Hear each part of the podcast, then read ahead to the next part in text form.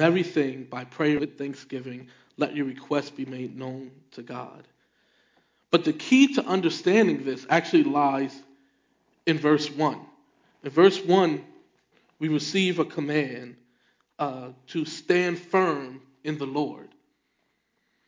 And this picture of standing firm is really what Paul expands on throughout, actually throughout the rest of this chapter, but particularly in the first nine verses. What does that look like for a Christian to stand firm?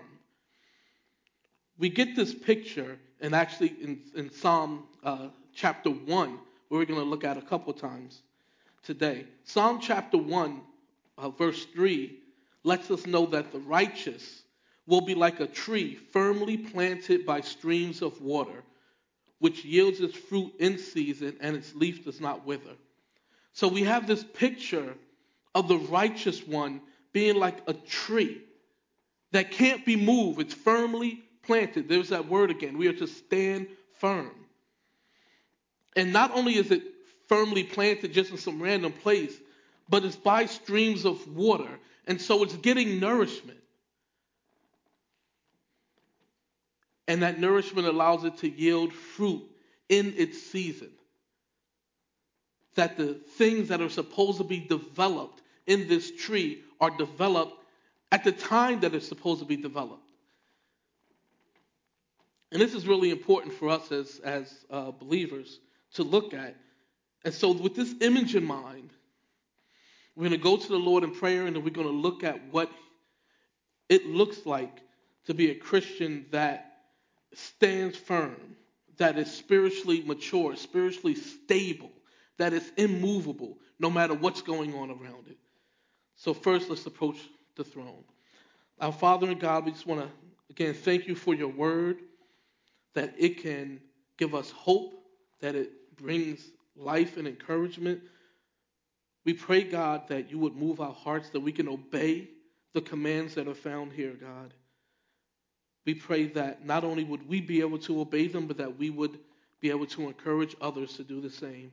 So we pray that you use us for your glory. And I pray right now that you would speak to us, Lord. Give us what we need in this hour. We ask this in Christ's name and for his sake. Amen. So, Paul lists five, well, some will say six ways uh, that we can stand firm. Starting in verse 2, verses 2 and 3, the first thing he says is to live in harmony with other believers. I urge Euodia and I urge Syntyche to live in harmony in the Lord. Indeed, true companion, I ask you also to help these women who have shared my struggle in the cause of the gospel, together with Clement, also, and the rest of my fellow workers whose names are in the book of life. So, the first thing he says is if you're going to stand firm as a believer, no matter what's going on around you, the first thing that you have to do is live in harmony with other believers. Now, he says that these two women shared his struggle in the cause of the gospel. And then he said, Them and others find their names in the book of life. He's talking about believers. He's talking about strong believers who worked alongside of him in the struggle to bring the gospel to many, and then probably even to minister to those who came to faith in Christ. But there is a problem. Something happened, and they're not getting along. And the issue is so big, the issue is so dramatic that it got back to Paul. These believers who fought alongside Paul for the sake of the gospel now aren't getting along. So much so that it gets back to Paul, who's in another country right now. And he says, he calls them each separately and says, I urge you and I urge you to come together. And then he calls his true companion, who most think is one of the elders in the church, and says, You need to step in and make sure that they restore fellowship. So we see how important it is to Paul that before we talk about anything else about standing firm, You need to have a right relationship with each other. And it is so opposite of what the world's reaction is, especially in a time like this. Usually the world reacts to uncertainty with angry attacks or blaming others or trying to take advantage of others. And even at this time now, with uh, the coronavirus spreading and all of the things happening that we have to do to prevent the spread, we see these things. We see people are throwing angry attacks at each other. We see, if you go on Facebook, any other social media, every other post is some sarcastic meme about people who are trying to be prepared, and how they're overreacting, or they're being hypocrites because they're not worried about the flu, or they're taking toilet tissue even though the, the symptoms don't involve anything uh, with the gastric system. We, we, we see all these things coming at it, and that's not what should be true of us. As believers, we should not be having angry attacks toward people no matter what they're thinking. And even if they did something to us, and we'll look at that in a minute. But Paul says no matter what the issue is, you need to live in harmony with each other. And notice what he says live in harmony in the Lord. That's very important. This love and harmony must come from our hearts. This isn't just, well, I'm going to avoid that person. Or you know what, we don't work well together, so I just will never work with them. That's not what the Bible is calling for. That's not what Paul is saying that a Christian should do when they want to be mature and want to stand firm. He said, This needs to come from your heart. This needs to be in the Lord. It's not just saying, well, I'll keep my comments to myself or I'll share them with other people that I, that I know won't get back to them. This is actually in our hearts, resigning ourselves and, and res, resolving ourselves to going after this person in love. We have the love of God inside of us that we can love each other. Jesus said that's the way people know will know my disciples by your love for each other. So the first thing is to live in harmony with other believers and to pursue this. The second thing he says is to always be joyful. Always be joyful. Verse 4 says, Rejoice in the Lord always. Again, I will say rejoice. And he says again, as if that's the first time he said it, as if he said it there in verse 4 and said, Okay, I'm going to repeat myself here. But if you go back to chapter 3, verse 1, he says it there. And in chapter 3, verse 1, he says, I, I don't mind repeating myself. Back in chapter 3, he said, I don't care about repeating myself to tell you to have joy. It's not a big deal for me. And it's a safeguard for you. So he comes again in verse 4 and says, in, in chapter 4, it says, I want you to stand firm. Well, what do I have to do? This? How do I stand firm, Paul? You don't know what's all going on around me. Well, the first thing is get along with each other. And you pursue that. You pursue living in harmony, being able to work together, to think together. Then you're always joyful. And this rejoicing is a command. And so, what do we call it when we have a command and we don't follow that command? Now, I can't see you, but hopefully everybody's typing in the word sin. So if you're not rejoicing, you are in sin. Now, joy has many meanings, even in the Word of God. So we need to make a distinction here. There is a, a, a feeling of joy, which is not what's being commanded. Feelings or our emotions are usually a reaction and so you don't go to someone in mourning and say, you should be showing joy. You should be feeling joy that your loved one has passed away. You should be feeling joy that this dreadful thing has happened. That's not what the Bible is saying. Actually, in the book of Ecclesiastes, uh, it says that the time of mourning is better than the time of celebration. So it's not talking about this feeling of joy, but it's talking about an action, rejoicing. We're commanded to rejoice. No matter what the feeling is, we are commanded to rejoice. How can we rejoice? Well, look at what it says. What are we rejoicing in? Rejoice in the Lord. Not rejoice in your circumstances, rejoice in your bank account, or rejoice in the fact that you can work from home for the next couple of weeks. You're rejoicing in the Lord. Notice I didn't mention anything about kids being home because I don't think any parents are rejoicing about that right now.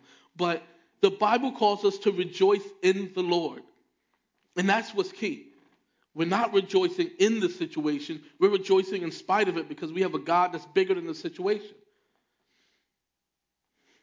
And to kind of see this play out in uh, Matthew chapter 5, in the section normally called the Beatitudes, verses 11 and 12, Jesus says, Blessed are you when people insult you and persecute you and falsely say all kinds of evil against you because of me.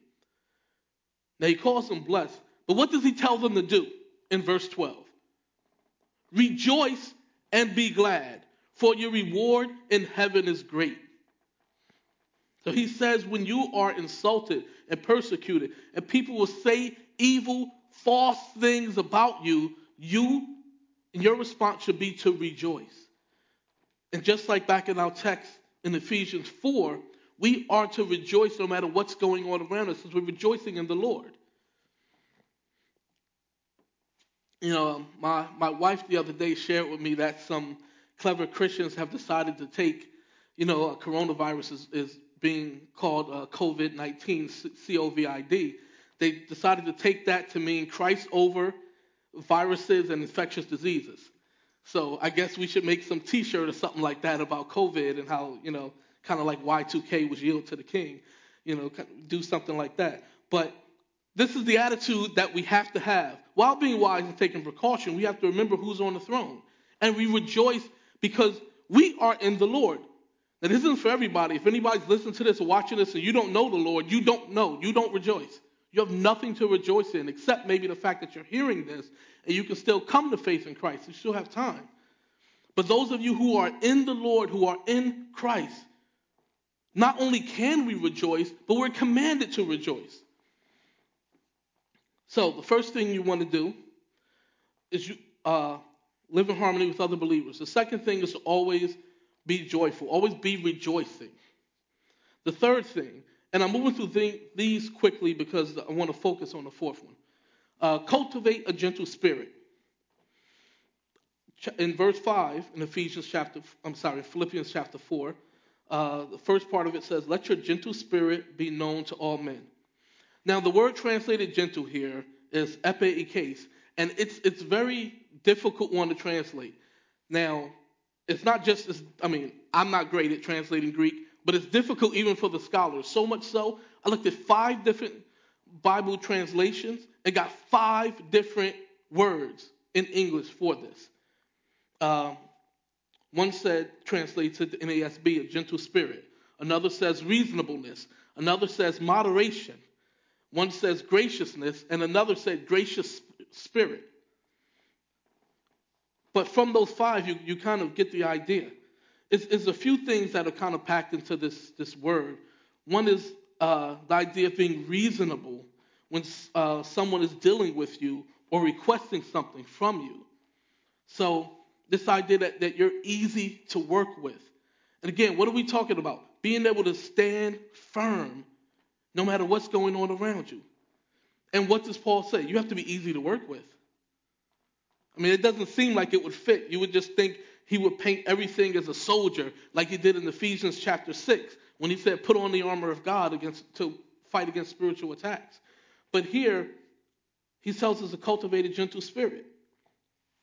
So be easy to work with.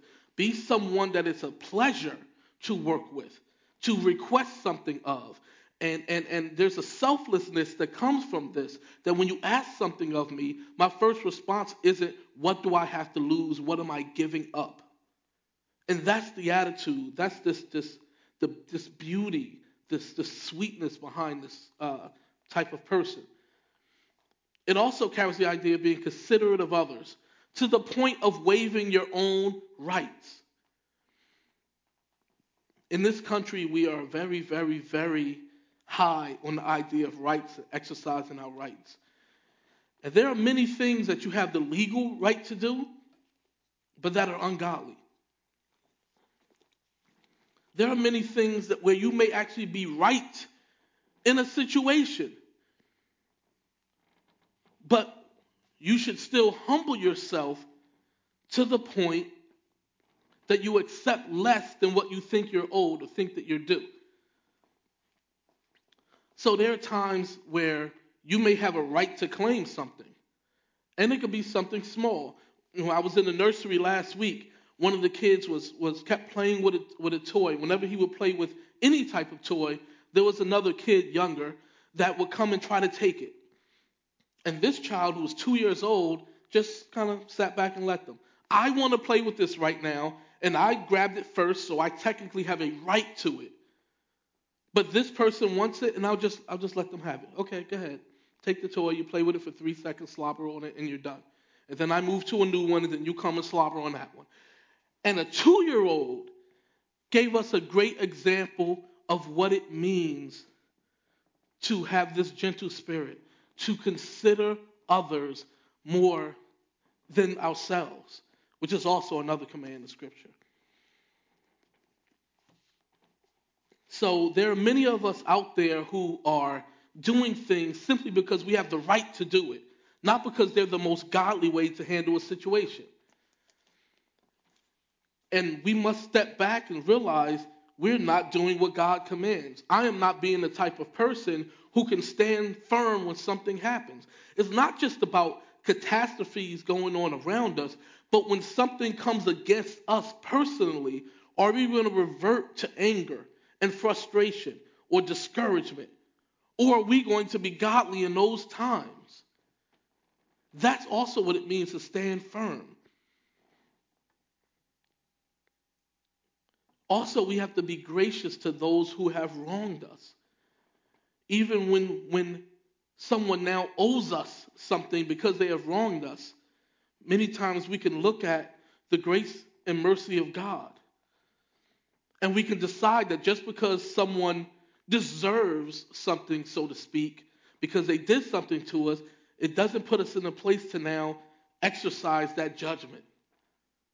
We are sinners and we sinned against God in ways that we can't even fathom. We can't imagine how horrible our sin is to a perfect, holy, good, just, righteous God. And that God still gave us mercy. And then we saw Christ come down and bear the penalty, bear the wrath of our sin, so that we could be with God now. And now we want to hold petty grudges against other people. And so Paul says, don't, don't be that type of person. Don't do that. And we have the gentleness of Christ. We have the grace and mercy of God to, to, to look at as examples. So, first, we live in harmony with other believers if we want to stand firm. We should always be joyful. Third thing is we should cultivate a gentle spirit. Now, fourth, he says, don't be anxious. If you want to be able to stand firm in the Lord, don't be anxious. Look at the end of uh, verse 5, going into verse 6. The Lord is near. Be anxious for nothing, but in everything by prayer and supplication with thanksgiving, let your requests be made known to God. I have to say, I kind of wish that the division of the verses was a little different here, so that the Lord is near, be anxious for nothing were together. Um, but that was just a, a, a choice someone made. Um, and to be honest, it fits in both places. Matter of fact, pretty much every command that we have, the Lord is near, can be attached to it, and it would make sense. And this idea of nearness is talking about the Lord actually physically being near to us. It's not the Lord is near because it's coming, is, is happening soon. This is the Lord is near to you. In John 15, he says, Abide in me as I abide in you. We have this whole picture of a, of a, of a vine and branches. And um, all over the Bible, we get this, this picture of, of calm and ease because the Lord is near to us. Just one in Psalm 119, 151, it says, You are near, O Lord, and all your commandments are truth. So Here we see the Lord is near to us, and what does that mean? Everything His Word says is true. And we kind of we know that, right? We say that. Yeah, we know the Bible is true. Right, great, thanks. I woke up early and tuned in to hear the Bible is true. No, but what he is talking about here, what, what is being brought out is everything about God's character, his strength, his power, his wisdom, his goodness, his love towards his children. The promises are all true. And he is trustworthy. And we should take comfort in that. Why? Because we have a God that not only is powerful enough, but and, and, and, and is willing, but he is able. And so we don't have a God that just sits there and he, he doesn't care what happens on this earth. He cares greatly. He cares about each one of us. And that should give us comfort to know that he cares about us and he's powerful to step into our situation. And, and, and gives us grace to handle it. Even if He doesn't change the situation for us, we get grace to handle it. And we know we can because we are in Christ. Psalm chapter 1 again, uh, uh, verse 2. The psalm says that the believer's delight is in the law of the Lord. And it says, and in his law he meditates day and night. So he doesn't meditate on news. He isn't on the CDC's website 10 times a day trying to get the latest update. He isn't reading everything he can get his hands on about uh, the coronavirus. It, it's, it's good to be wise, but the meditation is on the law of the Lord because he loves it. And we are to meditate on it day and night. And we'll see that this comes up again uh, a few verses down, this, this concept of, of, of meditating and thinking on the things of God. So, another thing we're to do here, um, part of not being anxious, is to uh, we pray with transparency. So, the first is just to remember that the Lord is near. The second part of not being anxious is to pray with transparency. So, we are to, in everything, let our requests be made known to God. And if you're a part of the uh, top ranked home group, um, the, the Somerset home group, if you're a part of that, you know, we have been going, you know, we've been going through prayer, and almost every time we have a discussion about prayer, we talk about transparency and praying everything that's in your heart to God. Every fear, every anxious thought, every frustration, anything that we have that we feel, every bit of anger that we have, every question, every doubt that we feel, we are to be praying these things to God. There's two things that he, he mentions in, in prayer. Well, three, but um, so the first two, he says we offer, and in the Greek, the, the uh, definite article is there. So we offer the prayer and the supplication. So the prayer is just a prayer for general general prayer for blessing. You know, you're asking God to come into a situation or you're asking for God's wisdom. And the supplication is to ask for deliverance from or to avoid altogether a negative situation. That's usually what the supplication is for. You know, we can ask for blessing in that as well. But the supplication is more direct. And and in it, the, the word for used for supplication actually has the idea of begging in it. So it, usually has this picture of someone who's in distress, begging God to come into a situation, begging God for deliverance, or begging God to hold off something from happening.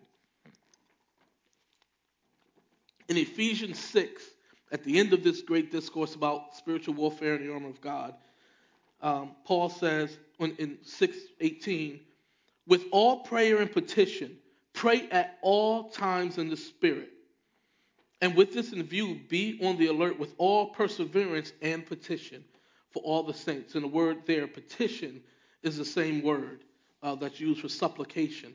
And it's this idea of, again, begging. So we see this thing here prayer and supplication, prayer and petition.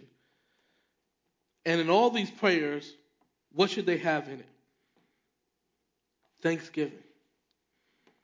We're to approach God in every prayer with thanksgiving. no matter what we are praying about. In 1 Thessalonians 5:18 it says, "In everything give thanks, for this is God's will for you in Christ Jesus." And the promise here is that when we bring everything to the Lord in prayer, that we will experience God's peace. Now, this is different than the idea of having peace with God.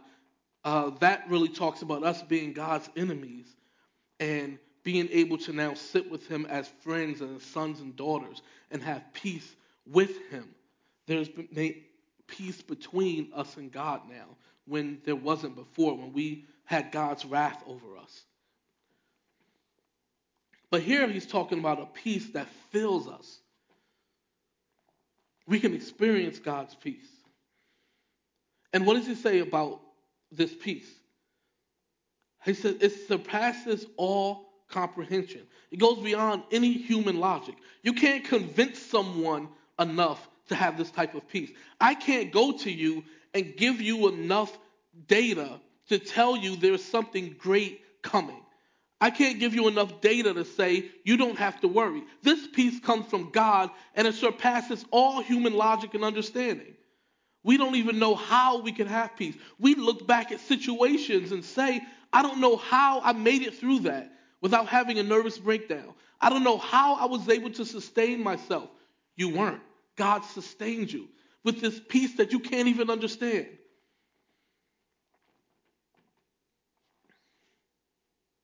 We should be meditating on God's word and praying about everything with thanksgiving.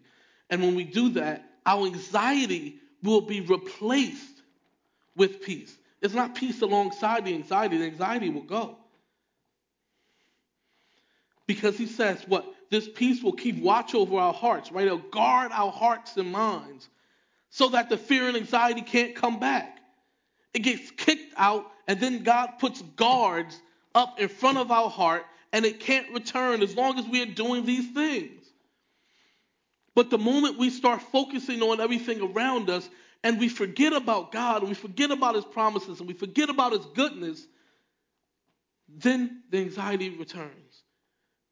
And then we have to go through all of this again. Or when sin enters our life and we're not in fellowship with God, then the anxiety and the fear and the doubt and the mistrust comes back, and then the angry thoughts come back, and then we start questioning ourselves, and then we start saying we can't cope, we can't make it. And then we start looking for worldly ways to get around it and worldly solutions to our spiritual problems.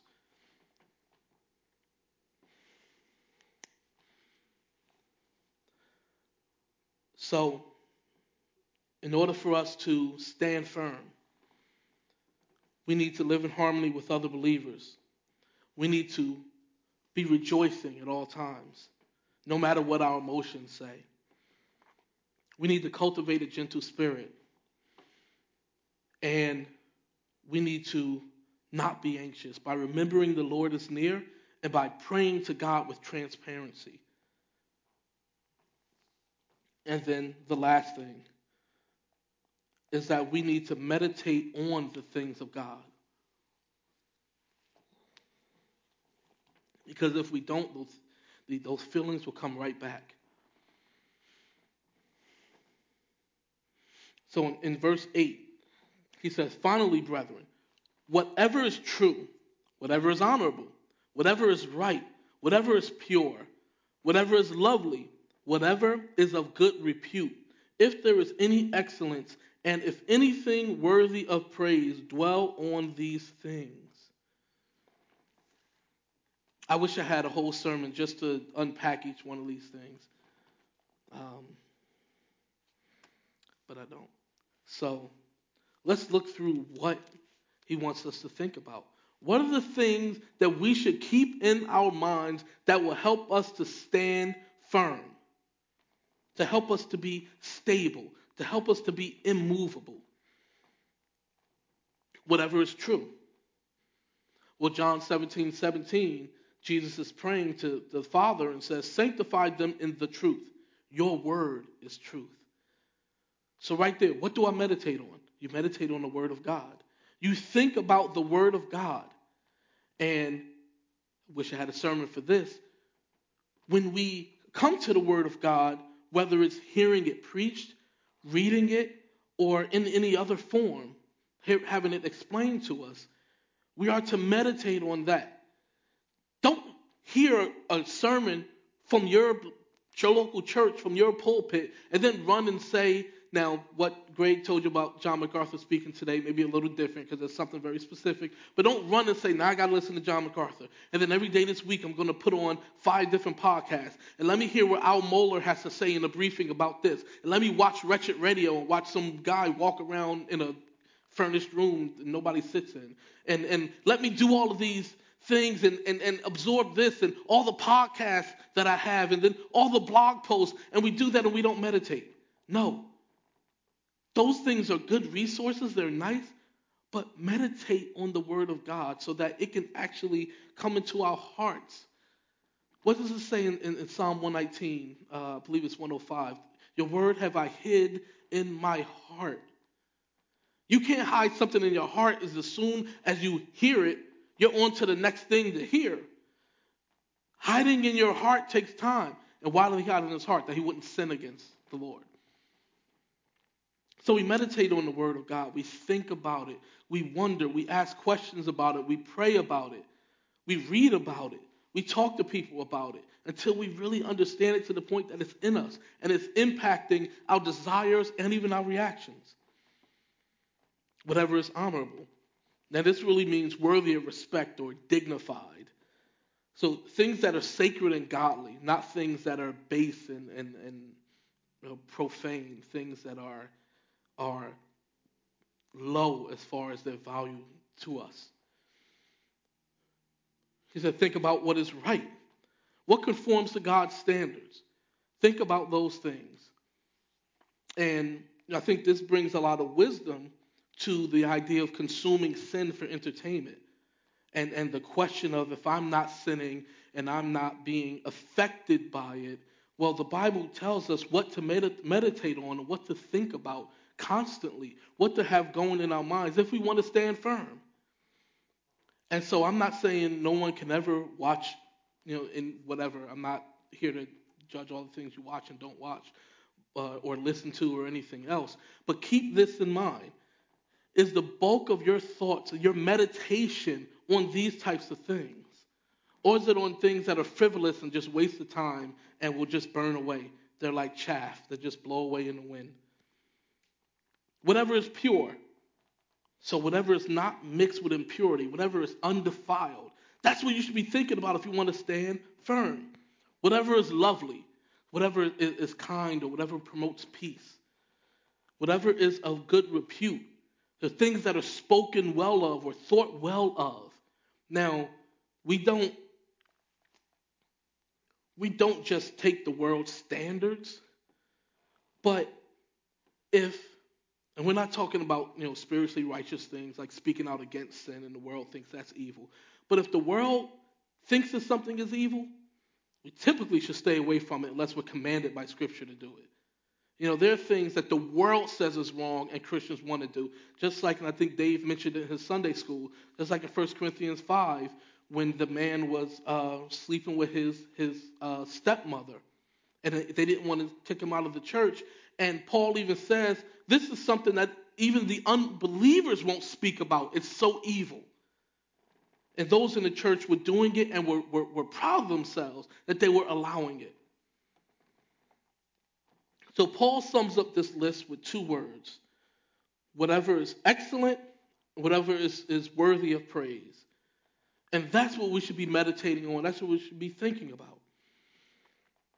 And meditating on these will cause us to have a life that pleases God in our thoughts, emotions, reactions, speech, and ultimately our behavior.